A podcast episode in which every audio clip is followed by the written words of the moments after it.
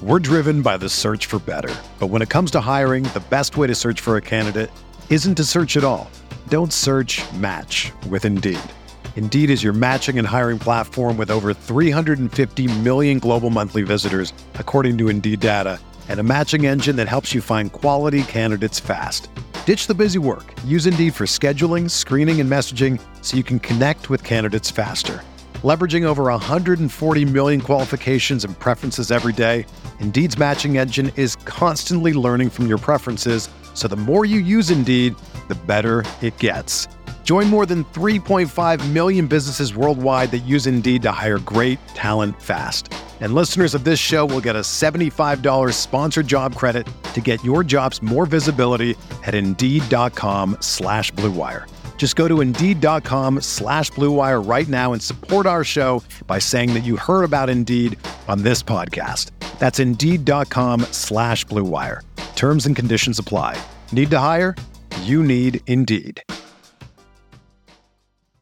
Arizona, Colorado, Indiana, Michigan, New Jersey, Tennessee, and Virginia WynnBET is now live in all of these states, and the excitement of Wynn Las Vegas has finally landed in online sports betting and casino play. From boosted parlays to live in game offs on every major sport, WynnBET gives you the tools to win. Sign up today for your risk free $1,000 sports bet. Download the WynnBET app now or visit WYNNBet.com to start winning.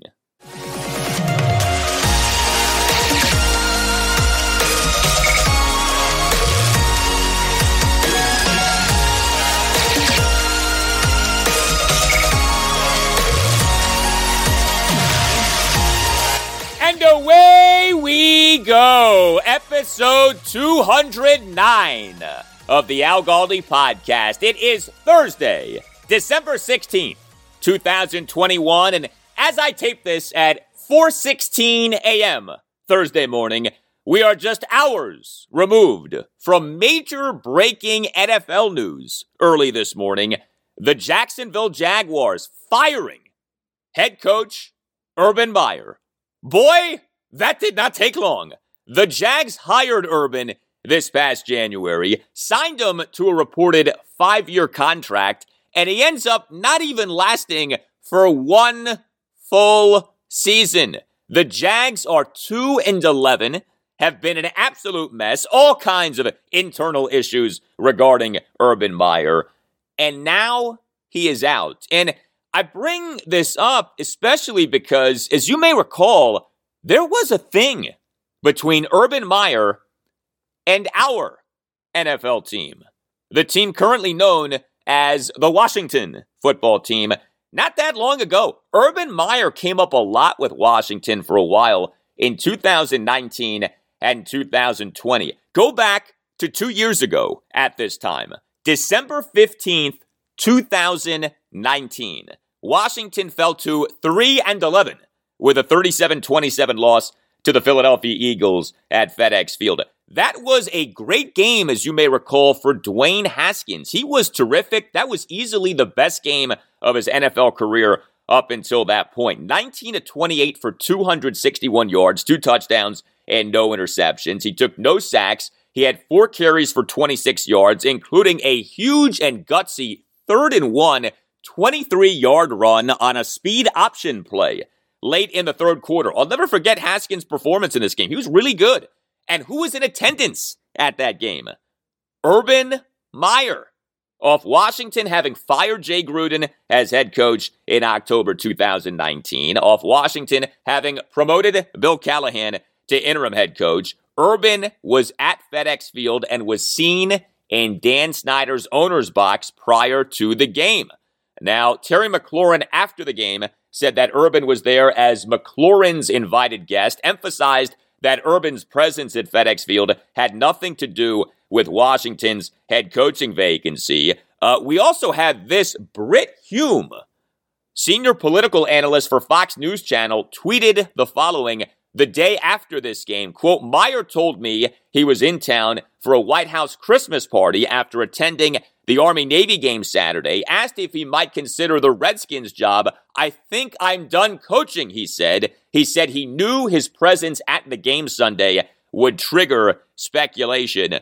Uh, end quote. Brit Hume is a big Skins fan, and he actually made some news with his reporting on Urban Meyer potentially being a factor in the Skins head coaching vacancy at the time. There also was this Washington's 2020 schedule when it was officially released May 7th, 2020, uh, in the midst of the COVID 19 pandemic, featured Urban Meyer. Uh, the team conducted a virtual schedule release party that very interestingly included Urban Meyer. But, of course, Washington in January 2020 hired Ron Rivera, not Urban Meyer, as Washington head coach, and thank goodness for that. Hello and welcome to a Thursday installment of the Al Galdi podcast. What is sadly the final installment of the pod for this week? I know, I know, I'm not happy about it either, but my sister's wedding is on Friday. Now, she's already married, uh, she and her husband got married last December, but they lived in Chicago at the time. And if you know anything about Chicago, if you know anything about all Chi Town over the last few years, you know that Chicago was on lock due to COVID 19. So there was no wedding celebration. The wedding celebration is happening on Friday. I am supposed to give a speech at the rehearsal dinner on Thursday night. Maybe I'll just replay a segment from this podcast. We'll see. But no show for Friday. I hate that that's the case, but such is life. I'll only be missing uh, that one day. I'll be back in full force with a show for you on Monday. And what, oh, what will we be discussing? On Monday. Will the Washington football team have won its big game at the Philadelphia Eagles, or will the Washington football team have lost its big game at the Eagles? Well, I guess the Washington football team may have tied its big game at the Eagles, but you get where I'm coming from. Washington's COVID 19 mess on Wednesday, unfortunately, got even messier as Washington added eight more players to the reserve COVID 19 list, including Kyle Allen, Matt Ioannidis, and Cam Sims. The hits just keep on a coming. Uh, a full report on and my reaction to all of this next segment. I'll also get into Washington's quarterback situation for Sunday if Kyle Allen is not available for this game at the Eagles. Wait till you hear what Ron Rivera said on Wednesday about the guy who could be Washington's backup quarterback for Sunday. I'll also discuss Washington's starting quarterback, Taylor Heinicke. Uh, he, like Ron, spoke via post practice Zoom press conference on Wednesday. Uh, Heinicke seems to be doing well health wise and hopefully is poised to bounce back this Sunday off his rough performance in the loss to the Dallas Cowboys at FedEx Field this past Sunday. Uh, also on the show, lots to get to from games on Wednesday night. A wild Capitals game, a 5 4 overtime loss at the Chicago Blackhawks that included the cap scoring with three seconds left in the third period, included the season debut of Nicklas Backstrom, included Evgeny Kuznetsov perhaps having COVID 19 again, and included Alex Ovechkin tying Dave Andreychuk for the most regular season power play goals in NHL history. We had yet another bad Wizards loss. The Wiz choked away a 12 point third quarter lead in a 119 105 loss at the Sacramento Kings late night on Wednesday night. And we had Georgetown digging down deep into its roster for an 85 73 win over Howard at Capital One Arena. A reminder to subscribe to the Al Galdi podcast. If you don't already do that, subscribing costs you nothing. Make sure that you never miss an episode. You can tweet me at Al Galdi. You can email me, the Al Galdi podcast at yahoo.com. Lots of feedback to all of our discussion about the Washington football team on Wednesday's show, episode 208. A tweet from Paul Evans off the lengthy piece by the Washington Post on Dan Snyder allegedly having worked to disrupt the Beth Wilkinson investigation. Uh, tweets Paul, the cover up in this case is just as bad as the crime. If this doesn't do it, nothing will. Uh, it being the ouster of Dan Snyder as Washington owner. Uh, look, you never say never.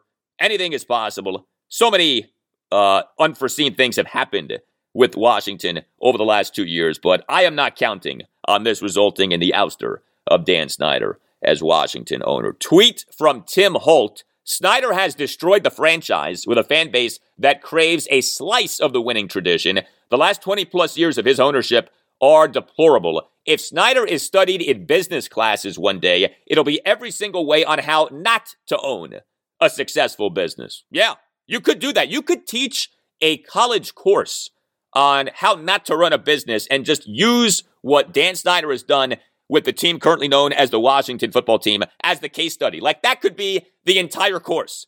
A tweet from Rob. It's the Washington Post that has had it out for him for decades. He isn't going anywhere. It's clickbait for them. So I want to address this. This idea of the Washington Post having it out for Dan Snyder, because I've seen some of that. So it actually, to me, is true that the Washington Post has had it out for Dan Snyder for years. Uh, there has very much been an anti Dan Snyder sentiment from the Washington Post for a long time. Now, you might say, well, that anti Dan Snyder sentiment from the Post is justified.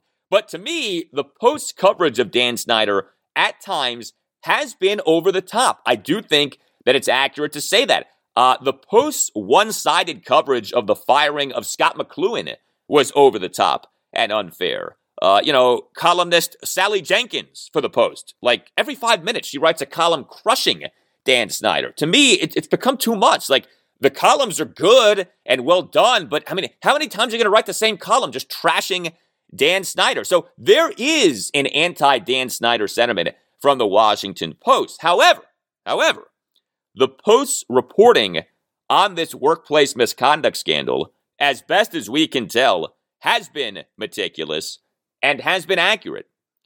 You know, if it comes out that the Post has been wrong about a bunch of stuff in this scandal, trust me, I will be the first one to crush the Post for being responsible for fake news. Uh, I was basically the only person who called out the one sided reporting on the firing of Scot McCloughan in March 2017. That to me was some biased reporting, but as far as we know, the Post has been doing excellent work with the papers reporting on the Washington football team's workplace misconduct scandal.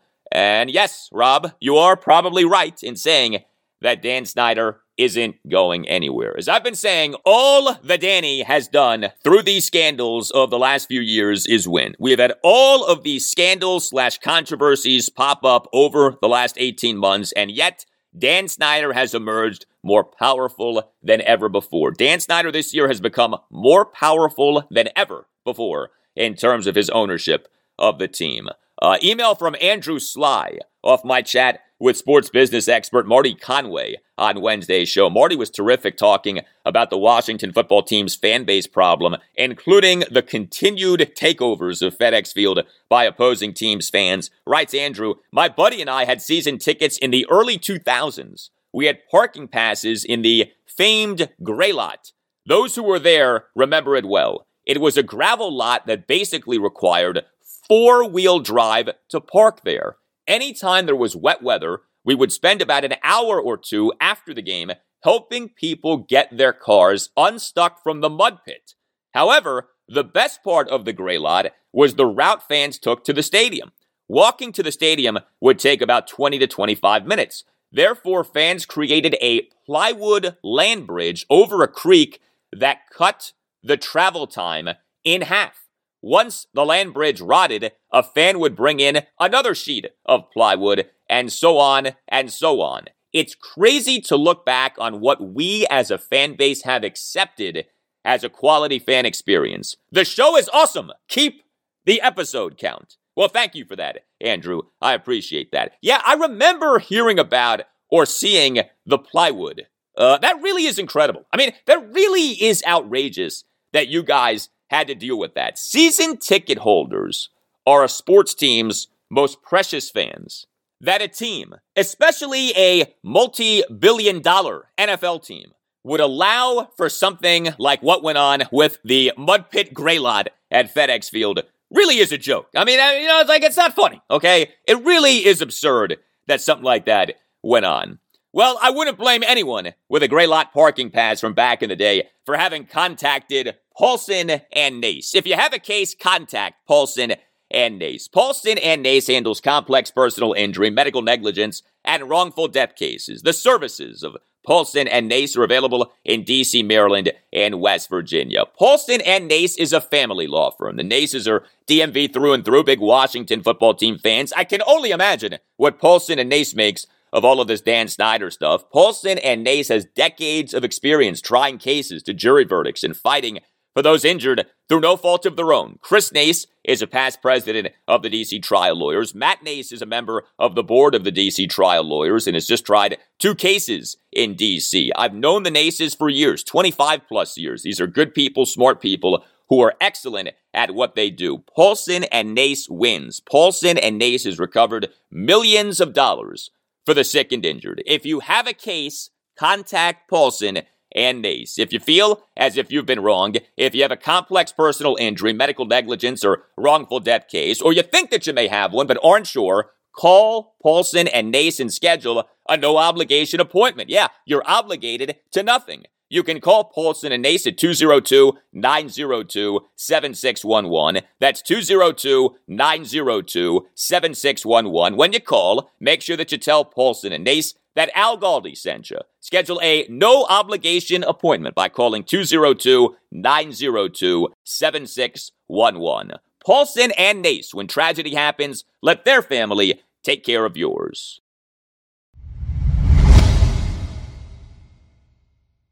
Well, presumably, if you are listening to this podcast, uh, you are a sports fan.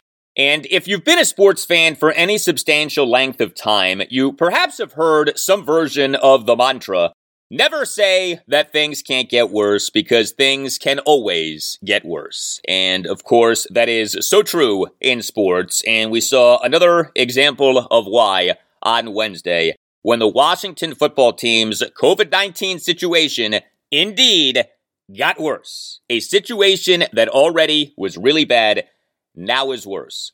The Washington football team on Wednesday, which was the day on which Washington began its practice week for this Sunday afternoon's oh so big game at the Philadelphia Eagles at one, placed eight more players on the reserve COVID 19 list.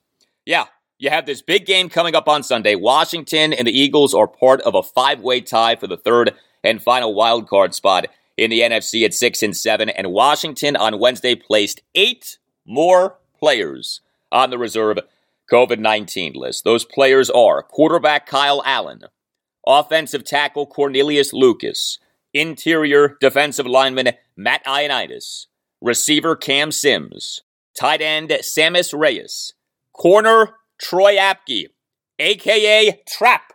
Uh, Trap has been trapped by COVID 19. Uh, safety Darrick Forrest, and linebacker Milo Eifler. Yes, Washington put Milo Eifler on the reserve COVID 19 list. We have lost Milo. Our playoff hopes are done. No more Milo. Uh, but yeah, Washington on Wednesday put eight more players on the reserve COVID 19 list. This situation is unreal. So if you're keeping score, Washington now has 18 players on the reserve COVID 19 list. Those 18 players are quarterback Kyle Allen, Interior defensive lineman Jonathan Allen, Matt Ioannidis, and Tim Settle. Edge defenders Montez Sweat, James Smith Williams, Casey Toohill, and William Bradley King. Corners Kendall Fuller and Troy Apke. Offensive tackle Cornelius Lucas. Receiver Cam Sims. Linebackers David Mayo, Khaleke Hudson, and yes, Milo Eifler, uh, although Khaleke already was on the reserve injured list. Safety Darrick Forrest. Tight ends Sammis Reyes and Temarrick Hemingway. 18 Washington players are on the reserve COVID 19 list. Understand, there are 53 players on an NFL team's active roster. 18 is more than a third of 53.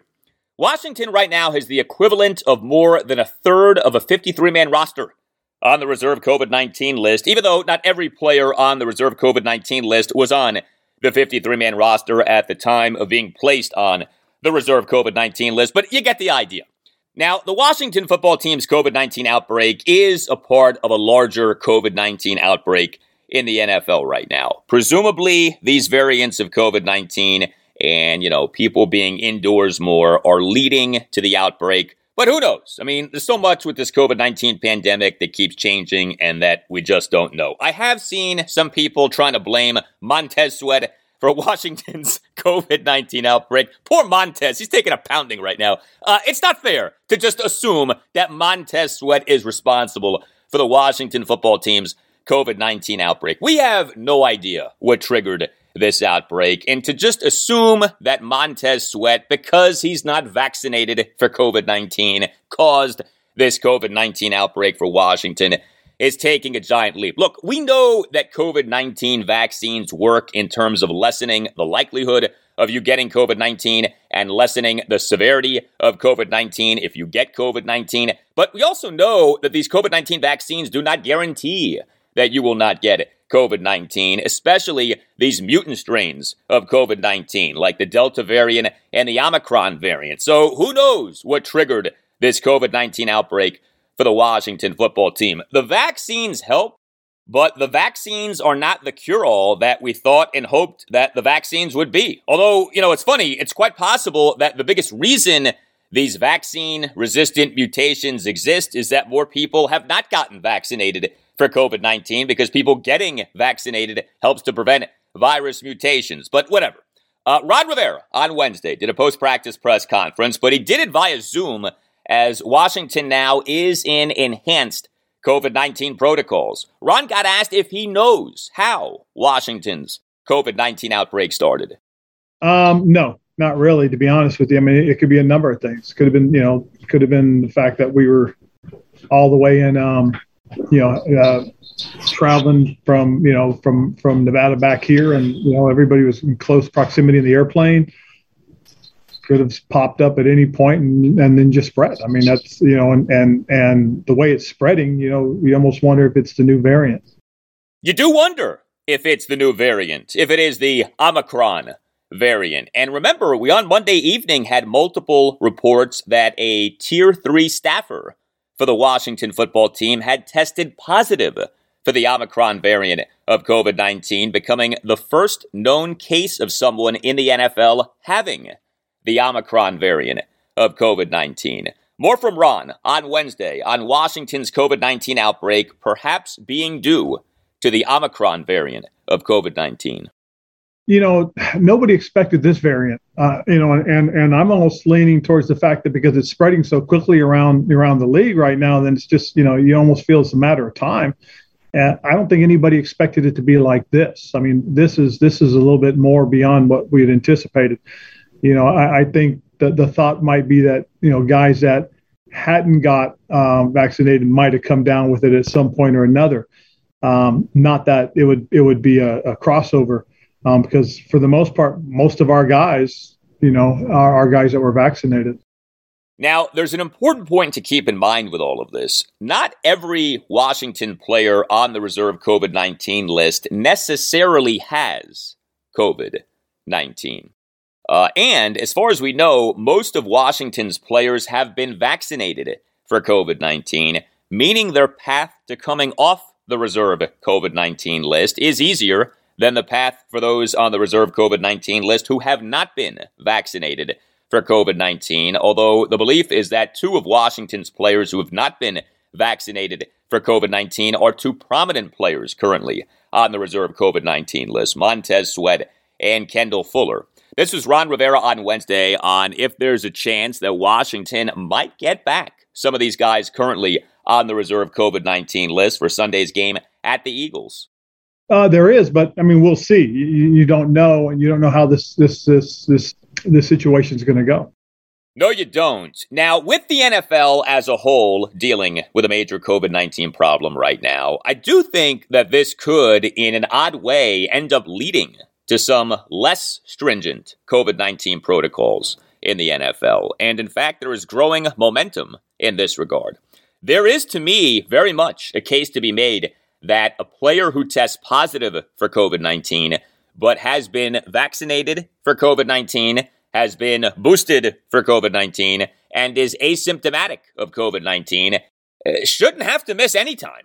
Or at the very least, should have as easy of a path as possible to being back with the team. Now, you know, I am not an epidemiologist, okay? But this does make sense to me. Like, I don't think it's outrageous to say that if you test positive for COVID 19, but you have been vaccinated for COVID 19, you have been boosted for COVID 19, and you are asymptomatic of COVID 19, you shouldn't have to miss any time. Like, I don't think that's crazy to say. Uh, look, most, if not all, NFL players have done just fine with COVID 19, even when not vaccinated for COVID 19. If you have been vaccinated and have been boosted and are asymptomatic, what are we doing here in terms of making you miss a game or games, especially, and nobody ever brings this up, considering that there is zero proof of on field spread of COVID 19 during games? Yeah, zero proof. Remember before the 2020 NFL season started, you had all of the fear mongers out there saying, oh, the season will never happen in totality, and oh, there's no way uh, this season can be completed, and oh, what is the NFL doing in trying to have a football season in the middle of a pandemic? There is zero proof of on field spread of COVID 19, and that's not like me saying that, that's the CDC that has said that.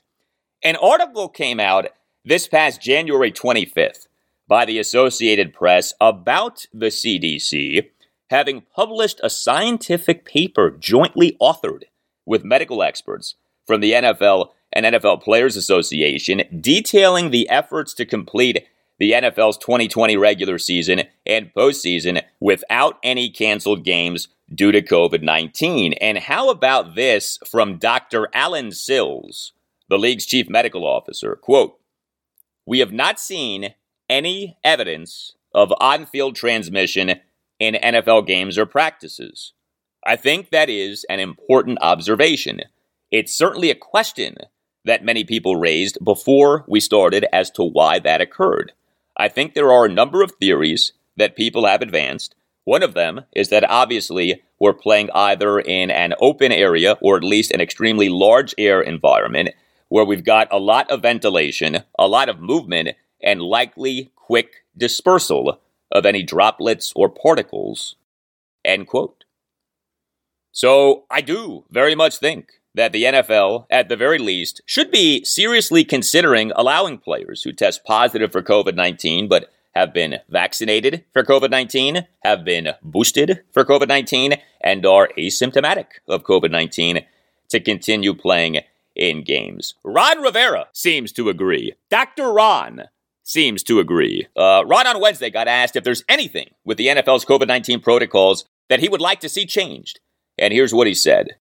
Well, I mean, you know, I saw an interesting um, um, article in, in, in, one of the um, things today talking about, um, you know, that, that guys are, are testing positive and they're asymptomatic, you know, and you'd almost wonder, well, you know, does, does that does that group should that that player that takes tests asymptomatic be able to play? I mean, I think that's a that's a discussion for the for the doctors, you know, to, to for the experts to, to be able to tell us one way or the other. Um, other than that, you know, we just got to be careful.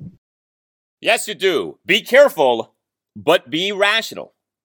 COVID 19 doesn't seem like it's going anywhere. So, to me, we need to protect the elderly, protect the vulnerable, deploy resources, especially to those communities uh, in most need of resources because those communities are suffering the most with COVID 19. We need to behave unselfishly, but we also need to behave rationally and to behave in accordance with the facts, you know, facts over fear. Now, speaking of the vulnerable, uh, Ron Rivera is vulnerable. Ron Rivera has a pre existing condition. Ron Rivera is immunocompromised due to his cancer battle last year. Ron on Wednesday on if he has any concerns for himself with Washington being in the midst of this COVID 19 outbreak. Not necessarily. I mean, um, I've got my booster. You know, I've, I've, I've tried to do that. I mean, I'm masking up whenever I'm in a crowd or whenever I'm in, you know, around people. I'm trying to be diligent and, uh, you know, we'll just continue to, to, to try and follow the guidelines. Now, what about the prospect of Sunday's game for Washington at Philadelphia being postponed due to Washington's COVID 19 outbreak? We know that the NFL doesn't want to postpone any games this season, let alone cancel any games this season due to COVID 19. Uh, last season, the NFL did postpone games due to COVID 19, but the NFL did not cancel a single game due to COVID 19. Ron on Wednesday was asked if there has been any discussion about Sunday's game for Washington at Philadelphia being postponed. No, no, not that I know of. Um, you know, we've been we've been working. Um, you know, I I guess the powers that be may be the ones discussing it, but uh, we've been told nothing. All right. Ron, later in his post practice press conference on Wednesday, got asked again about whether there has been any discussion about Sunday's game for Washington at Philadelphia being postponed. And Ron added this. We'll have to wait and see what, what goes on. I mean, there, there's, you know, there's other teams that are in, in, in the same type of situation as we are. We, we see Cleveland as, you know, in a tough spot because they play on Saturday. Um, you know, and, and so we'll see if they're going to do something for them as well. I mean, that's a that's a tough spot because they, they actually lose a day of preparation. Yeah, that's a good point. Oh, by the way, there's also this. A number of Washington football team players were listed as not practicing on Wednesday. Uh, now, Washington on Wednesday essentially did a walkthrough as opposed to a full scale practice, but Washington's injury report for Wednesday listed seven Washington active roster players as not practicing. Receiver Terry McLaurin did not practice on Wednesday due to him being in concussion protocol. Receiver Curtis Samuel did not practice on Wednesday, not due to his groin, but due to a hamstring ailment that he's now dealing with. Running back J.D. McKissic did not practice on Wednesday off him having missed each of the last two games due to a concussion. Center Tyler Larsen did not practice on Wednesday due to the Achilles injury that he suffered in the loss to the Dallas Cowboys at FedEx Field this past Sunday. The man who would be Washington's starting center for this Sunday if Larsen is out, Keith Ismael, did not practice on Wednesday due to illness. Uh, hopefully, he doesn't have COVID 19. And then two key special teams players for Washington did not practice on Wednesday. Corner Troy Apke did not practice on Wednesday due to illness, and he then later was placed on the reserve COVID 19 list.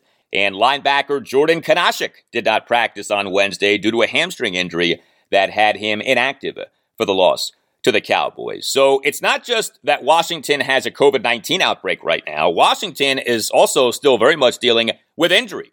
Uh, two Washington players were limited in practice on Wednesday right guard Brandon Scherff and linebacker Cole Holcomb. Uh, each guy is dealing with an ankle issue. Scherff did a post practice Zoom press conference on Wednesday, said that he in practice on Wednesday took snaps at center. Yeah, Washington could need Brandon Scherff to play center on Sunday. Brandon Scherff. Yes, Commissioner, that guy, Brandon Scherff. Uh, by the way, Eagles quarterback Jalen Hurts was limited in practice on Wednesday due to an ankle. The Eagles are coming off their bye. Their last game was a 33 18 win at the New York Jets in Week 13. Hurts was inactive for that game due to the ankle. Gardner Minshew was the Eagles starting quarterback, and he was really good 20 of 25 for 242 yards, two touchdowns, and no interceptions. Of course, he was facing the Jets. The good news for Washington on Wednesday, and there wasn't much good news, but the good news for Washington on Wednesday was twofold.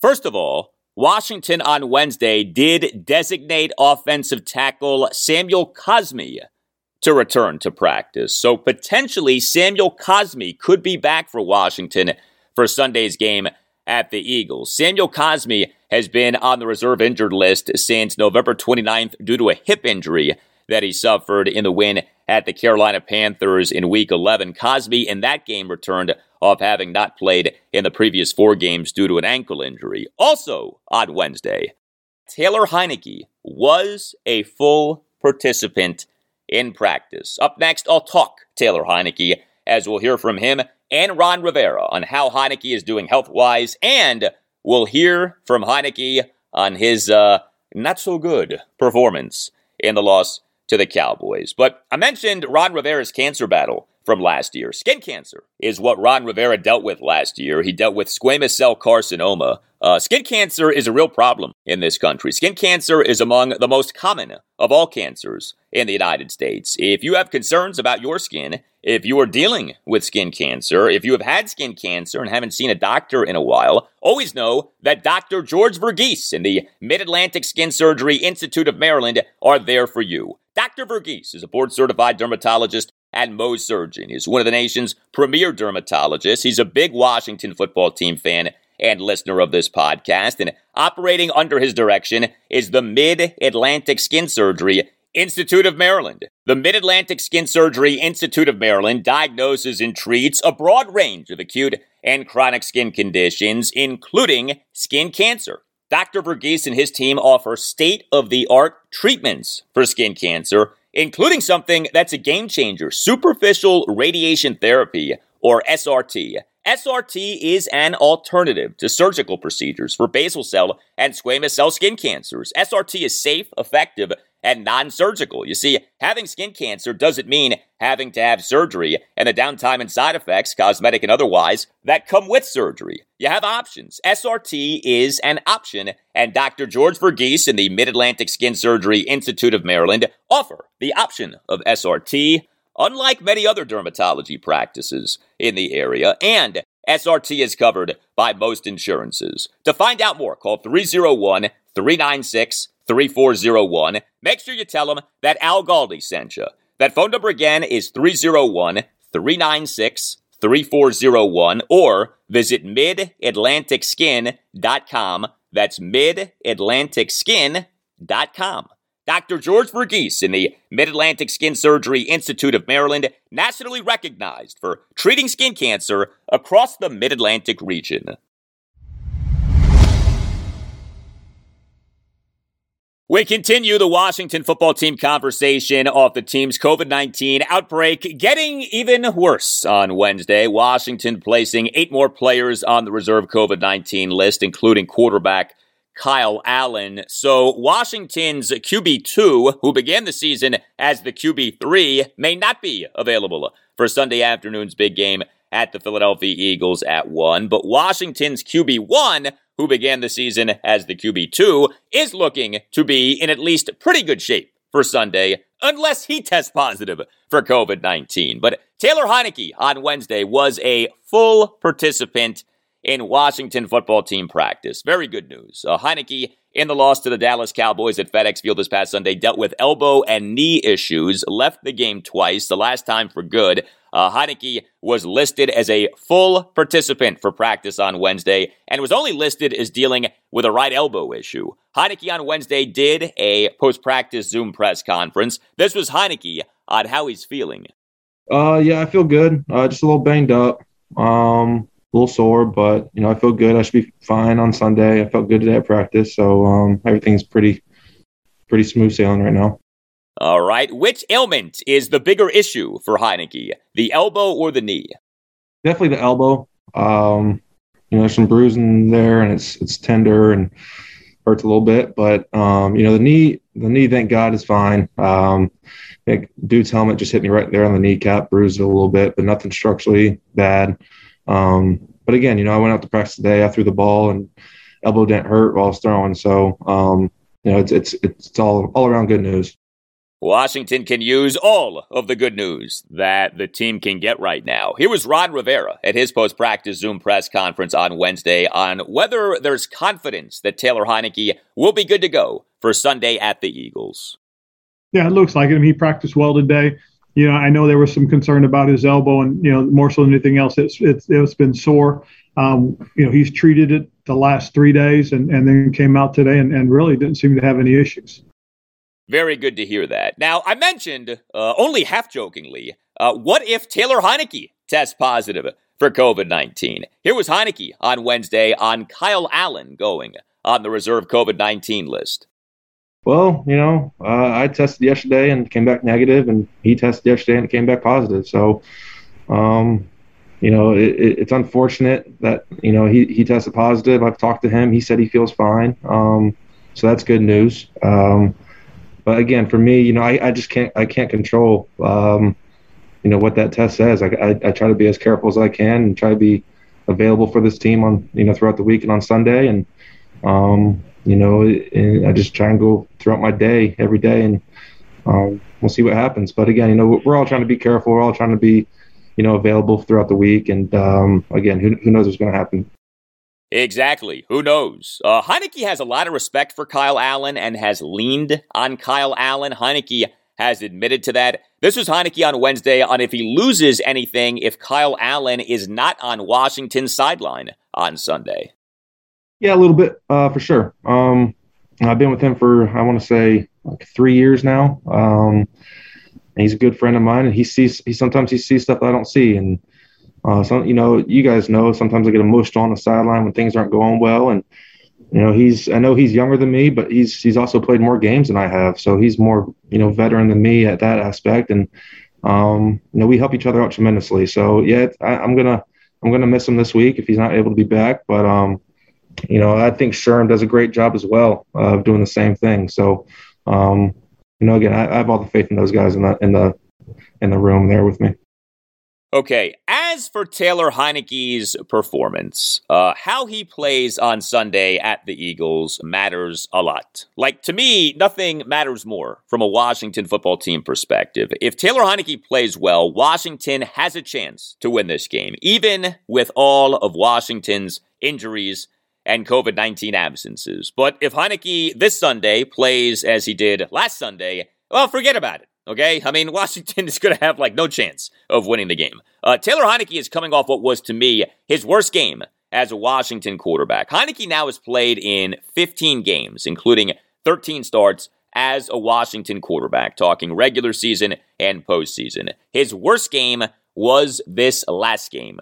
Heinicke was really bad in Sunday's loss to the Cowboys. His total QBR per ESPN for the game was 4.9. QBR is on a scale of 0 to 100. And look, Taylor Heinicke was far from Washington's only problem on offense on Sunday, but he was the biggest problem. Uh, and Washington's offense ended up being a really big problem in the game. Washington's offense in the loss to the Cowboys averaged just 3.6 yards per play, went just 3 of 14 on third downs, and committed three turnovers. Heinicke on Wednesday on what the heck went wrong for him and Washington's offense overall in Sunday's loss to the Cowboys. You know, they just they got after us. Um, and it, it you kind of go back and look at offensively, you know, what went wrong, and it's kind of what happened in our four game skid. Uh, everyone took a turn. You know, whether it was you know, me making a poor decision or there was a missed block or a holding or, um, you know, a wrong route or a drop ball, you know, we all just took our turn and we couldn't get the ball rolling. Um, and it's tough to beat a good team like that, you know, when you're beating yourself. So, um, you know, the, the, biggest thing for us is just to have a short, you know, short memory, um, come back this week and, and, and try and build on and get back to where we were. So, and that's what we're doing. That's what you should be doing. Uh, Heinicke really has been a high variance quarterback this season. It's funny, he is starting in place of Ryan Fitzpatrick, who himself is a high variance quarterback, and Heinicke has been Fitzpatrick esque in Heinicke's high variance nature this season. Taylor Heinicke's best games have been great games. The win over the New York Giants at FedEx Field on Thursday Night Football in week two. The win at the Atlanta Falcons in week four. The win over the Tampa Bay Buccaneers at FedEx Field in week 10. The win at the Carolina Panthers in week 11. Heinicke was great in all of those games, but Heinicke's bad games uh, have been quite bad. The loss at the Buffalo Bills in week three. The loss to the New Orleans Saints at FedEx Field in Week 5. The loss to the Kansas City Chiefs at FedEx Field in Week 6. The loss to the Dallas Cowboys at FedEx Field in Week 14. So hopefully Heinicke is good this Sunday, and hopefully Heinicke is good to go for Sunday at the Eagles. But Kyle Allen may not be good to go. And if Kyle Allen is out for Sunday due to being on the reserve COVID 19 list, then that will make Kyle Shurmur, Washington's number two quarterback. One Kyle will be out and another Kyle will be in. Kyle Shurmur. He is on Washington's practice squad. Washington, this past September 13th, signed Kyle Shurmur to the practice squad. Kyle Shurmur played at Vanderbilt from 2015 through 2018. He was signed by the Kansas City Chiefs as an undrafted free agent in April 2019, has also spent time with the Cincinnati Bengals, but Kyle Shurmur has never appeared in an NFL regular season game. Kyle Shurmur is the son of Denver Broncos offensive coordinator Pat Shurmur, who also has served as an NFL head coach. He was the head coach of the New York Giants 2018 and 2019. He was the head coach of the Cleveland Browns 2011 and 2012. Ron Rivera on Wednesday was asked about Kyle Shurmur. Uh, this is where we are with Washington's COVID 19 situation. Ron now is getting asked about Kyle Shurmur, uh, but here was Ron on Kyle Shurmur. Well, you know, um, Kyle's got a good arm. He's uh, got a little quick twitch. He, he, makes good decisions. He's very smart, very bright. Uh, he's got a football mind, so he's picked everything up well. Um, he's got decent command as he as he steps in. I mean, it, you know, haven't seen a lot of him, but you watched him in the watched him in the huddles today. Thought he did a nice job, you know, getting the uh, the play calls out and getting everybody lined up and ready to go. So, um, you know, he's a, he's a young man that that hopefully doesn't have to get an opportunity. We'll be okay with that, and uh, we'll go from there. Yeah, Don Ron clearly is in no hurry to play Kyle Shurmur. Ron literally said he's a young man that hopefully doesn't have to get an opportunity will be okay with that. like, how often does a head coach talk about a player like that? Um, you know, he's a, he's a young man that, that hopefully doesn't have to get an opportunity. We'll be okay with that. And uh, we'll go from there. yeah, that's outstanding. Uh, now, Washington on Wednesday did sign a quarterback. Washington on Wednesday signed quarterback Jordan Ta'amu to the practice squad. Jordan Ta'amu. Uh, that name may sound familiar. Jordan Ta'amu participated in Washington's rookie minicamp this past May. Jordan Ta'amu has also spent time with the Houston Texans, Kansas City Chiefs, and Detroit Lions. He played collegiately at Ole Miss in the 2017 and 2018 seasons. But here is the best fact of all about Jordan Ta'amu. He was the starting quarterback for the St. Louis Battlehawks of the XFL in 2020. Jordan Ta'amu's backup quarterback with the St. Louis Battlehawks was Taylor Heinicke. Up next, crazy game for the Capitals on Wednesday night. I'll get to that after this.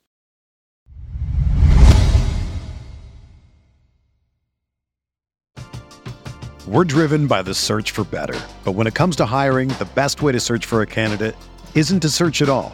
Don't search match with Indeed. Indeed is your matching and hiring platform with over 350 million global monthly visitors, according to Indeed data, and a matching engine that helps you find quality candidates fast. Ditch the busy work. Use Indeed for scheduling, screening, and messaging so you can connect with candidates faster. Leveraging over 140 million qualifications and preferences every day, Indeed's matching engine is constantly learning from your preferences, so the more you use Indeed, the better it gets.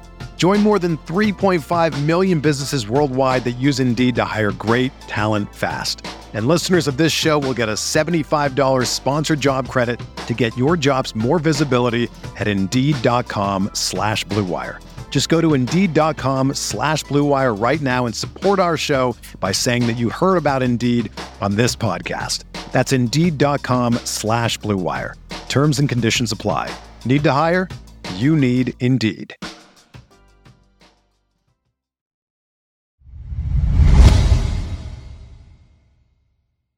Well, we had a wild game for the Capitals on Wednesday night. Caps fell to 17 5 and 7, a 5 4 overtime loss at the Chicago Blackhawks. Caps now are tied for second in the NHL with 41 points. There is a lot to get to with this game. So, first of all, the Caps got back three key players, including Nicklas Backstrom. We can no longer say that Nicky Backstrom has yet to play this season. He finally has played this season. Nicklas Backstrom made his regular season debut. Backstrom uh, made his regular season debut of having been out since the start of Capitals training camp due to ongoing rehabilitation on his hip. Uh, Backstrom underwent hip surgery all the way back in May 2015. Cap Senior Vice President and General Manager Brian MacLellan, in a press conference on September 23rd said that Backstrom was dealing with wear and tear on the hip off the surgery. It took quite a while for Backstrom to play this season, but he finally played and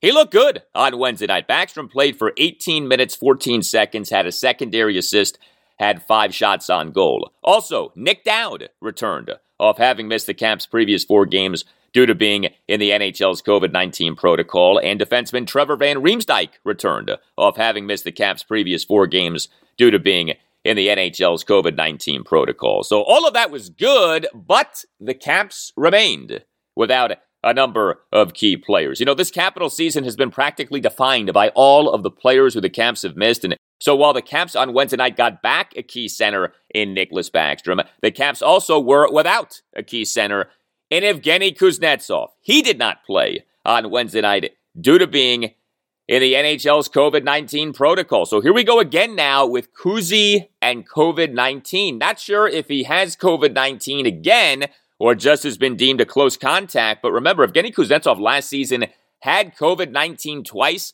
and he had some issues with COVID 19. Kuznetsov had some breathing issues due to COVID 19. Is it possible that if Evgeny Kuznetsov now has COVID 19 for a third time? Has Kuzi achieved a COVID hat trick? A COVID hattie? Uh, hopefully not. Hope Kuzi is doing well, but he's now back in the NHL's COVID 19 protocol. Uh, also, Tom Wilson did not play on Wednesday night. He did not play for a second consecutive game due to an upper body injury that he suffered in the 4 2 loss to the Pittsburgh Penguins at Capital One Arena on Friday night. Garnet Hathaway on Wednesday night did not play for a fourth consecutive game due to being in the NHL's COVID 19 protocol. And Anthony Mantha remains out indefinitely. Uh, this due to shoulder surgery that he underwent on November 5th for an injury that he suffered in the 5 4 overtime loss at the Florida Panthers on November 4th. But still, Nicklas Backstrom was back, and that's a good thing. Head coach Peter Laviolette during his postgame session with reporters on Nicklas Backstrom's regular season debut. Yeah, I thought he played well. I, I didn't look at the minutes. Um, 18 and a half. Is it? So it's. Um, I thought. I thought that. Um, you know, he made good plays out there. I thought he looked good. It was typical Nick. He, he's smart. He sees the ice he sees the plays, and I thought he played a good game. Being out that long, you know, he's jumping on a trying to catch a moving train. I thought he did a really good job. All right, so that was the deal with the Caps on Wednesday night in terms of who was back and who was out. Now to the game, a wacko game. Uh, the Caps overcame a 3 1 second period deficit to at least get a point. That was good. But the Caps lost despite dominating the puck possession battle. Why did the Caps lose? Well, the Caps committed six minor penalties and went just three of six on the penalty kill. Uh, yeah, not a good night for the Caps on the OPK.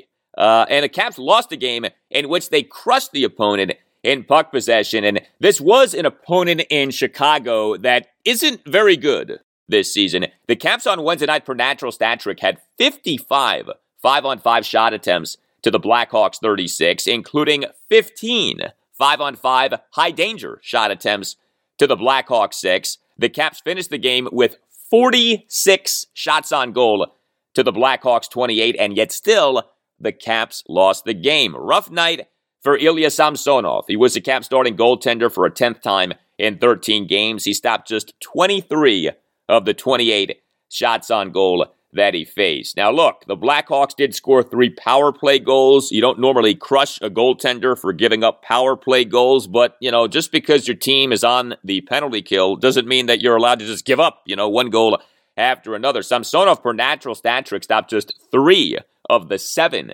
high danger shots on goal that he faced. Did stop all seven of the medium danger shots on goal that he faced, but he stopped just 10 of the 11 low danger shots on goal that he faced. Uh, we did have another great night for the Great Eight, who had another milestone goal and another huge assist. Alex Ovechkin, what a season he is having, uh, and what a game he had on Wednesday night. Ovi had a power play goal, 336 into the second period. Ovechkin had the primary assist on a Conor Sheary game tying even strength goal, 1957 into the third period. Yeah, the Caps tied the game with three seconds left in regulation. Ovechkin had a game high 10 shots on goal and a game high 11 shot attempts. He did commit a first period hooking minor, but whatever, we can forgive that. Uh, Ovechkin's primary assist was massive. He with the Caps playing 6 on 5 with seconds left in regulation while trailing 4-3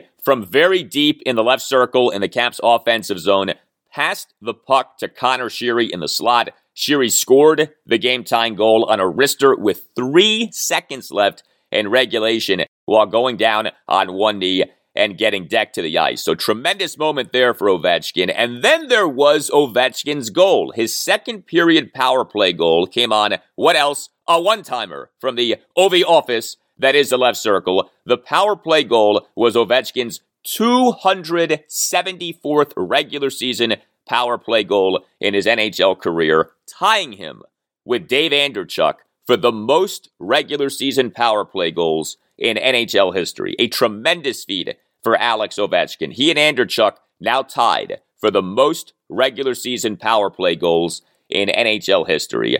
Uh, Ovechkin this season now, number one in the NHL with 46 points, number two in the NHL with 21 goals, and number four in the NHL with 25 assists. Not bad. Uh, Laviolette during his post-game session with reporters, Otto Ovechkin, who continues to have a Hart Trophy worthy season, an MVP caliber season.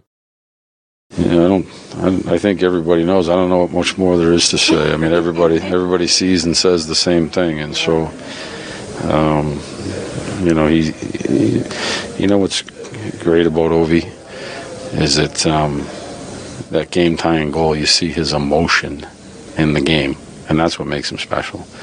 You know what I mean? He loves the game of hockey, and so to fight back and uh, get a point and tie that up. You see, you know, you go back and you watch that, you see how excited he is that you know he was able to help contribute in a way to get his team, you know, back to even and force an overtime. So, um, but you know, it was nice. It was a nice power play goal set up by a lot of people, and certainly the finish by him.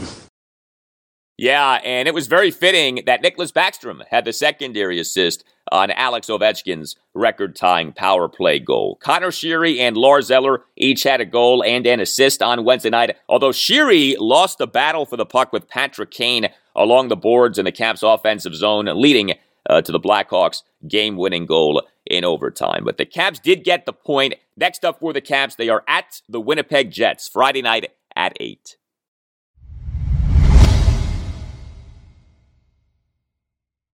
Well, the Wizards' rut continued on Wednesday night. Another loss for the Wizards. The Wiz fell to 15 and 14 with a 119 105 loss at the Sacramento Kings late night on Wednesday night. So the Wizards now are 5 and 11 since their 10 and 3 start to this season. Yes, the Wizards now are 5 and 11 since their 10 and 3 start to the season. As Steve Spurrier once said, Okay, we wound up 5 and 11. Not very good. No, 5 and 11 is not very good. Uh, the Wizards now 5 and 11 since their 10 and 3 start to the season. And oh, by the way, guess who's next for the Wizards? The Phoenix Suns, who have the second best record in the NBA at 22 and 5. The Wizards will be at the Suns Thursday night at 9. Although, if you have been a Wizards fan for any length of time, you know that the typical Wizards thing to do would be to win this game at the Suns on Thursday night. The Wizards over the years have had a penchant for winning games like this one, a game against a team with a great record in a game that nobody expects the Wizards to win. But the Wiz are in a really bad place right now, and this loss on Wednesday night was a bad loss. Facing a Kings team that entered the game just 11 and 17 this season, the Wizards blew a 12 point third quarter lead. The Wizards led in the third quarter 89 77, but then allowed the Kings to end the game on a 42 16 run. Yes, the Wizards allowed the Kings to steamroll the Wizards over the course of the rest of the game to the tune of a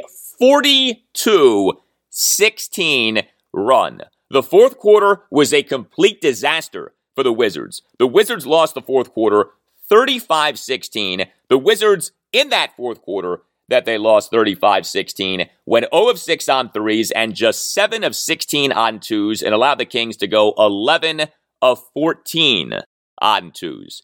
Take a listen to Wizards head coach Wes Unseld Jr. during his post game press conference my message and my frustration is how we're losing.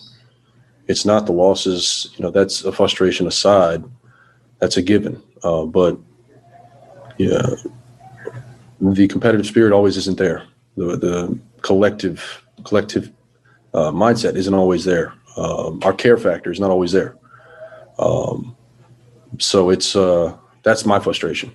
Um, we were a quality defensive team. I don't know if we were as good as we were according to the rankings, but we're definitely not as bad as we've been, you know, as of late. That's bottom line. We haven't changed anything. It's just more do we care enough to make it a priority? Yeah, that right there is an unhappy Wizards coach in Wes Unseld Jr. And I don't blame him, you know. And Wes, I mean, you hear him say what he said right there, questioning the Wizards' competitive spirit, questioning the Wizards' desire, questioning the Wizards' want to, questioning the Wizards' effort. Uh, that's pretty stiff for a head coach to say, my guys ain't always trying right now. But that's what's happening. The Wizards are back to their classic Wizards ways. You know, same old Wizards. We're seeing that here during this 5 and 10 stretch. It's really unfortunate. The 10 and 3 start to the season was great. This 5 and 10 run has been ugly and has been way too reminiscent of what we've seen from the Wizards way too often for years. Uh, Wednesday night's loss at the Kings was another bad game for the Wizards on threes. The Wizards went just 5 of 24 on threes. The Wizards are a bad three point shooting team. The Wizards this season are just 25th out of 30 teams in the NBA in three point percentage at 32.8. The Wizards did hold the Kings to just 8 of 26 on threes, but the Wizards got carved up inside. The Wizards allowed the Kings to go 37 of 56 on twos. The Wiz got outscored in the paint 68 56. The Wizards gave up 68 points in the paint on Wednesday night. De'Aaron Fox, 10 of 15 on twos. He finished with 28 points. The Wizards did get back Kyle Kuzma. Uh, he was back from a two game absence caused by being in the NBA health and safety protocols. Kuzma in 32 minutes, 44 seconds as a starter, 0 3 on threes, 3 7 on twos, finished with six points, four assists versus one turnover and three rebounds. But the Wizards remained without Rui Hachimura. He has yet to play this season due to personal reasons. The Wizards also remained without Thomas Bryant. He has yet to play this season due to recovery from a partially torn left ACL that was suffered this past January. And West Jr., prior to the game, said that the expectation is that Bryant will be back in January. There had been some talk from the team about December, but it sounds like uh, Bryant needs a little more time. In terms of some individual Wizards on Wednesday night, uh, Bradley Beal, he was good over the first three quarters, but he struggled in the fourth quarter. Uh, Beal in that fourth quarter that the Wizards lost 35 16, 0 of 1 on threes, just 2 of 6 on twos, scored just 5 points, committed 3 fouls. Now, Beal was good over the first three quarters uh, 2 of 5 on threes, 9 of 12 on twos, 25 points. He finished the game with 30 points, 5 rebounds, and 5 assists versus 3 turnovers in 36 minutes, 15 seconds as a starter. But we had another putrid game for Spencer Dinwiddie. Uh, Dinwiddie in 29 59 as a starter, 0 of 2 on threes, just 2 of 6 on twos. He scored just four points. Uh, he also had six rebounds and four assists versus two turnovers. But Dinwiddie now, over seven games in this month of December, is 4 of 24 on threes, and he has totaled a mere 54 points over the seven games. 7.71 points per game. Not good enough. Uh, Montrezl Harrell in 21-12 off the bench. 5 of 7 from the field, all twos, 14 points, but he had just two rebounds. I mentioned the Wizards being bad on threes this season. Davis Bertans on Wednesday night in 16-29 off the bench, 1 of 6 on threes. Davis Bertans now is shooting 29.8% on threes this season. The reason that Bertans is on the team is his three point shooting. The reason that the Wizards two off seasons ago re signed Bertans to a five year, $80 million contract is his three point shooting. His nickname is the Latvian Laser. He has been more like the Latvian water pistol over these last two seasons. Uh, just not good. A bright spot for the Wizards was Deni Avdija. He in 22 29 off the bench went 2 of 4 on threes, 3 of 6 on twos, had 15 points and five rebounds. It's interesting with Avdija. He started in Kuzma's place during Kuzma's two game absence, and Avdija was not particularly good as a starter. He has been good, though, as a reserve this season, and he was back to being good on Wednesday night. But bad times for the Wizards right now. And after this game at the Mighty Suns on Thursday night, the Wizards then play at the Utah Jazz on Saturday night. The Jazz has the third best record in the NBA. And then after that, the Wizards are at the Eastern Conference leading Brooklyn Nets on Tuesday night. Uh, things are not easy for the Wizards right now, and things are not good for the Wizards right now.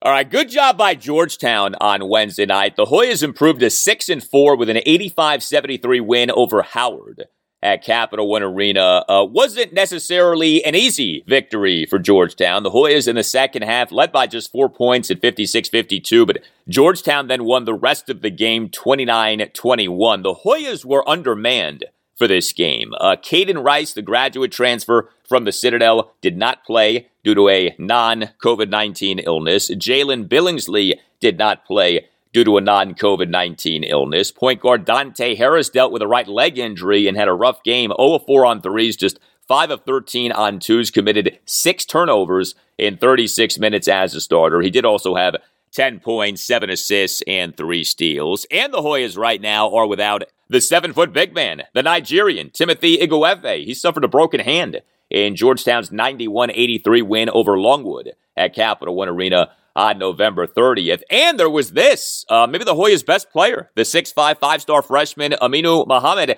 uh, had a bad game on Wednesday night. Mohammed fouled out in just 22 minutes as a starter. He scored just four points committed four turnovers. Uh, Mohammed went two of six from the field, all twos. Did have seven rebounds, three assists, and two steals, but off the great game that Aminu Mohammed had in Georgetown's last game, the 79 75 win over Syracuse at Capital One Arena on Saturday afternoon. Aminu Mohammed with maybe his worst game as a Hoya uh, in this win over Howard on Wednesday night. But this was a win for Georgetown on Wednesday night. Uh, Hoyas showed off their depth in this game. Freshman Tyler Beard, he had barely played this season. He played for 30 minutes off the bench. He scored 23 points. Uh, Beard went 3 of 4 on threes, 4 or 5 on twos. Did go to 6 of 10 on free throws, but 23 points. Also had 4 rebounds and 2 assists versus 4 turnovers. Donald Carey was good for Georgetown on Wednesday night. 4 7 on threes, 14 points, 8 rebounds, 3 assists versus 3 turnovers and 3 steals in 34 minutes as a starter. Seven foot big man Malcolm Wilson was good on Wednesday night. Played for just 25 minutes as a starter, but 13 points on 6 of 6 shooting, 8 rebounds, and 4 blocks. And Collin Holloway came through for Georgetown on Wednesday night. Played for 31 minutes as a starter, 0 of 1 on threes, but 5 of 6 on twos, 15 points, and 5 rebounds. Did have 1 assist versus three turnovers. Hoyas went 7 of 16 on threes. Hoyas went 25 of 42 on twos, outscored Howard in the paint 44 20. Uh, Georgetown did allow Howard to go 11 of 25 on threes, but Georgetown held Howard to just 14 of 36 on twos. And the Hoyas won despite committing 23 turnovers. Howard committed 21 turnovers. Like I said, wasn't necessarily easy for Georgetown, but there were some good things for Georgetown in this game. Next up for the Hoyas, home to TCU Saturday afternoon at 2. All right, that will do it for you and me for now. Keep the feedback coming. You can tweet me at Al Galdi. You can email me, the Al Galdi podcast at yahoo.com. So, like I said in the opening segment, no show for Friday due to a wedding in the Galdi family. Sister Galdi is having her wedding, even though she technically got married a year ago. Uh, so I will be back with you for a show for Monday, what will be episode 210, and this will be a monster show. Uh, it will, of course, be a Washington football team post-game show off whatever happens and off whoever is available for Washington in uh, Sunday afternoon's big game at the Philadelphia Eagles at 1. I'll also discuss the latest on the Capitals, the Wizards, Georgetown basketball, Virginia basketball, Virginia Tech basketball. Maryland basketball does not play again until three days after Christmas. But have a great next few days, and I'll talk to you on Monday. Um, you know, he's a, he's a young man that, that hopefully doesn't have to get an opportunity. We'll be okay with that, and uh, we'll go from there. Everyone is talking about magnesium. It's all you hear about. But why? What do we know about magnesium? Well, magnesium is the number one mineral that 75% of Americans are deficient in. If you are a woman over 35, magnesium will help you rediscover balance, energy, and vitality. Magnesium supports more than 300 enzymatic reactions in your body, including those involved in hormonal balance. From functional medicine doctors to mental well being and female hormone experts, we all know that magnesium is the one mineral to improve all aspects of well being and health. But which one? Magnesium Breakthrough from Bioptimizers, the trusted choice recommended by leading experts with seven best absorbed forms of magnesium to ensure your body receives the support it needs for overall well being. Go to bioptimizers.com slash balance today and use code BALANCE10 for 10% off. Support your journey to wellness at B-I-O-P-T-I-M-I-Z-E-R-S dot com forward slash balance. Magnesium Breakthrough from Bioptimizers, your foundation to optimal health and vitality.